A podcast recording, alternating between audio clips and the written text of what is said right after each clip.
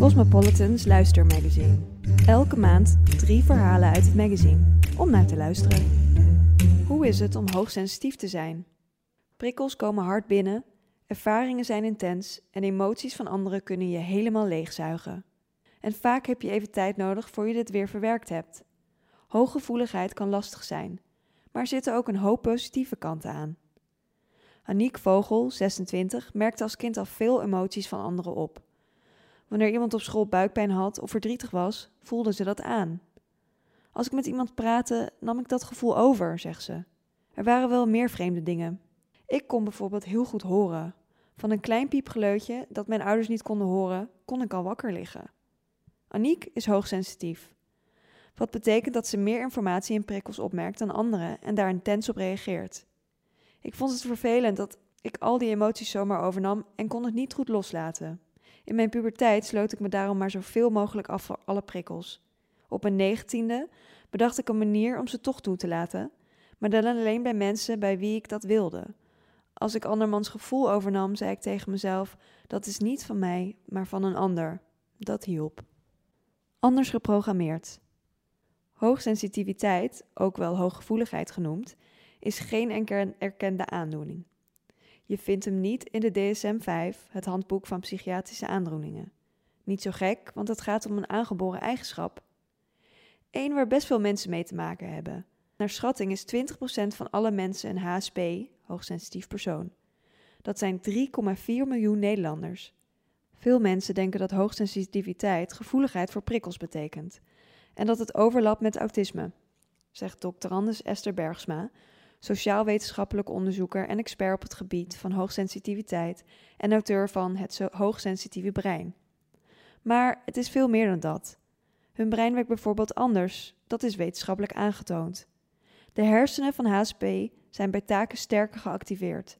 Ze verwerken prikkels en informatie diepgaand en zijn meer gericht op verbindingen leggen. Doordat een brein zo geprogrammeerd is, krijgen hoogsensitieve mensen eerder last van stress en hebben ze meer rust nodig dan anderen.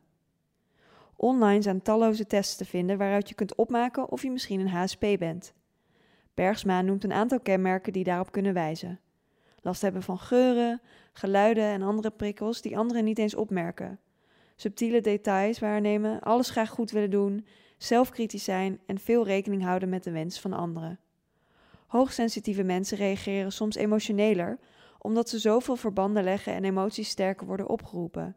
En ze denken vaak als tien stappen vooruit. Ze zien direct welke risico's een nieuw plan met zich meebrengt, maar ook welke kansen er zijn.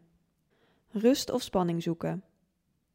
Veel mensen komen erachter dat ze hoogsensitief zijn als ze over- of onderprikkeld zijn en op zoek gaan naar de oorzaak, zegt HSP-coach Saskia Klaassen van Anahata Personal Coaching.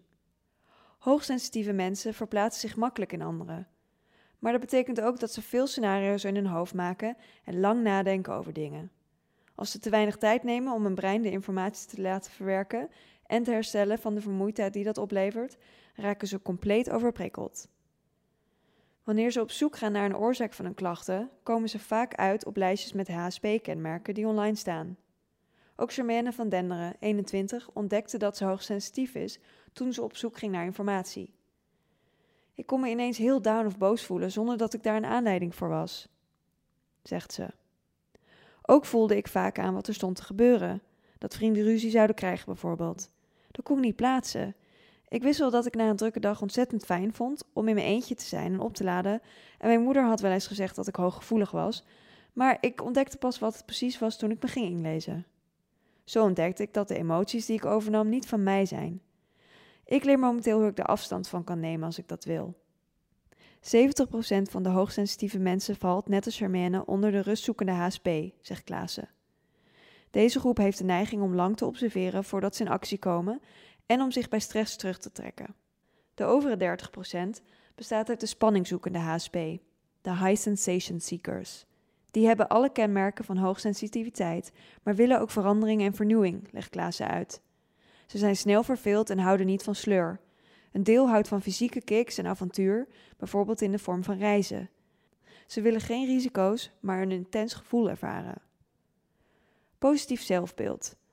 Als je gedurende de dag constant prikkels binnenkrijgt en steeds te weinig tijd hebt om die te kunnen verwerken, dan kan het heel uitputtend en stressvol zijn. Gelukkig zijn er genoeg manieren om met hoogsensitiviteit leren omgaan. Als ik overprikkeld ben, ga ik even een rondje lopen op een rustige plek, zegt Aniek bijvoorbeeld. En de dag na een drukke verjaardag met veel indrukken houd ik altijd vrij. Zolang ik af en toe tot mezelf kan komen, kan ik er prima mee omgaan. Ook Charmaine, die in haar werk jongvolwassenen met hoogsensitiviteit helpt, luistert goed naar zichzelf. Ik neem rust als ik dat nodig heb. Als ik moe ben, ga ik niet nog allerlei dingen doen. En ik spreek niet voortdurend af met verschillende mensen. Dat kost te veel energie. Ik heb echt een paar dagen nodig om daarvan bij te komen. Femke de Grijs vond ook een eigen manier om met haar hoogsensitiviteit om te gaan. Daarmee helpt ze nu, als toegepast psycholoog, andere vrouwen.